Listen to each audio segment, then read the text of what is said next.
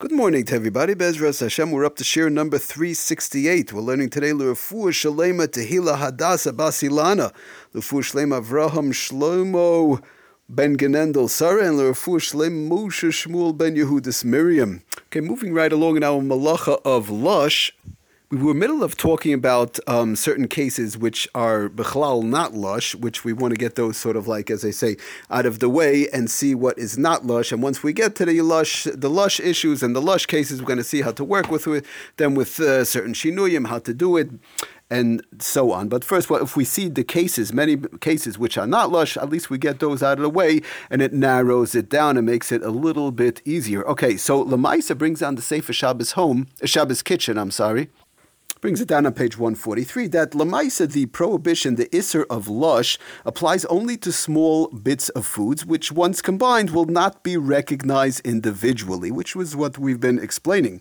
But they, will be seen as one mass. Now, so therefore, large chunks of food um, in general, which will remain clearly distinct, even when stuck together, are not subject to the Isser of Lush. So, example, he brings down some examples which um, do apply you have, he brings down, it is allowed to uh, mix banana slices. One has, let's say, a cut up banana. We're not talking about the mashing of the banana where we've been talking about tochen, where one would need a shina, but regular just, let's say, let's say slicing um, larger pieces of banana and they want to mix it into sour cream, or even if they'll make uh, slices of banana, and in general, preferably to eat that what should be eaten right away, because if it gets too small, it could again be dealing with the isser of tochen. Um, if one cuts up banana, it's not just a question of mashing a banana, but if one cuts up banana into small little pieces, but as long as he's eating it right away and to make the pieces a little bit larger. But now the question is mixing the mixing the banana, let's say in sour cream. People like to eat that.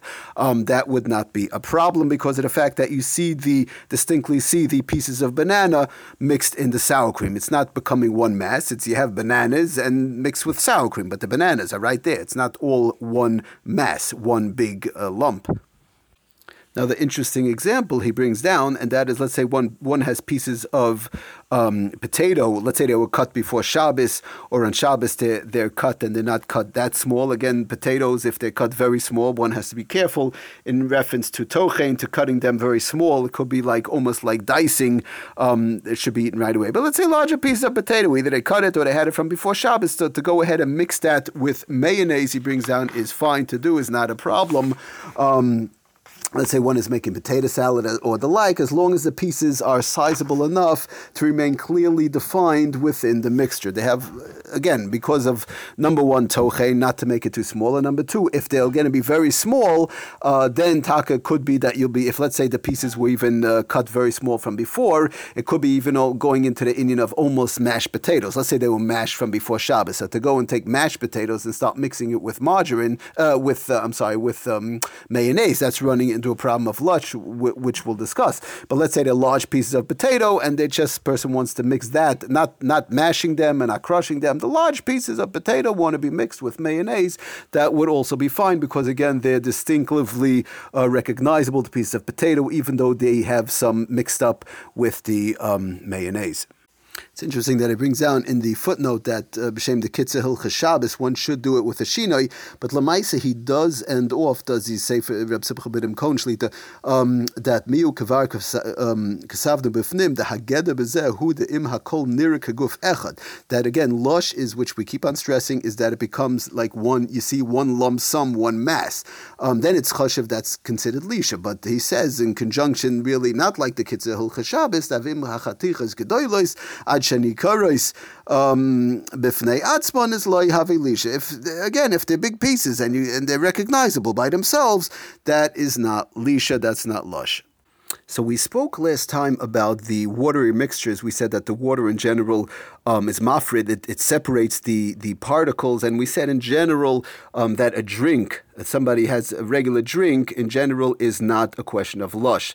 Um, when one has a coffee, they put in sugar. In the case where, of course, it's allowed, whatever it is, no no issues of bishul, that's not lush. So he brings down interesting, does he say for um, Shabbos Kitchen on page 147, now mixing solid particles with so much liquid that it results in a very watery mixture, which has no body to it at all, is not considered the malacha of lush. Therefore, he brings down a couple of interesting cases which do apply, uh, preparing, for example, chocolate milk um, or baby formula, that would not fall under the um, under the isser of lush. Again, if it's chocolate milk, a regular drinkable chocolate milk, or regular drinkable uh, baby formula, we're not talking about the baby cereals. Of course, that's a whole big separate issue, which we're going to have to talk about. But regular baby formula, and the baby's drinking from the bottle, so that's not a problem. But he does bring down one has to be careful. Nevertheless, one must be careful, Taka, to mix the powder with uh, a lot of liquid at once, to put in a lot of liquid at once, because of the fact that mixing it gradually with small amounts of liquid. Again, we're not dealing with the issue the issue over here of bishul if it's hot water and a kli sheni, rishon. That's not the issue. We're talking about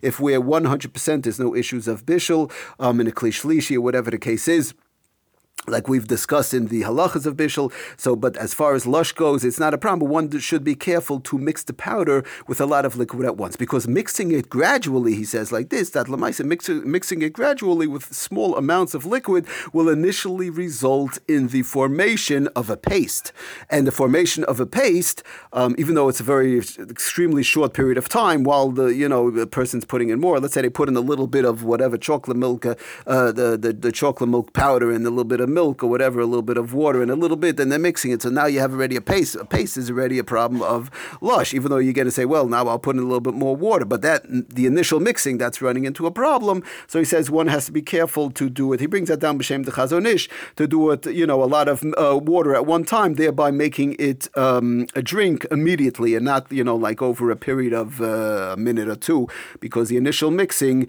of paste is running into a problem of lush. So he brings down b'shem the Chazon Ish. Now, as far as the binder itself goes, um, we've discussed a little bit about this in, in, reference to various type of liquids. In other words, you have the powdery powdery substance or whatever it is. When we'll talk about the mash, uh, the mass, and one adds milk, uh, juice, uh, baby formula, oil, all these type of liquid items, we said that is when you have the issues of lush. But Lamaisa, he brings down, does from uh, the Sefer Shabbos Kitchen, from the Pri Megadim, uh, Igros Moshe, others, that Lamaisa, the, the, um, the, the prohibition, the isser of lush, is not limited to the use of only commonly termed as liquids per se. The use of thick, coagulated substance, such as, for example, mayonnaise or the like, uh, even maybe sometimes ketchup, we'll see. Well, ketchup might not be so big, but like a mayonnaise type of a form, sometimes it's uh, uh, could be like um, a margarine type thing. But we're going to have to see it uh, using that as a binder um, would also be running into the isser of lush if it's it serves to bind together the solid particles of the mixture, making it into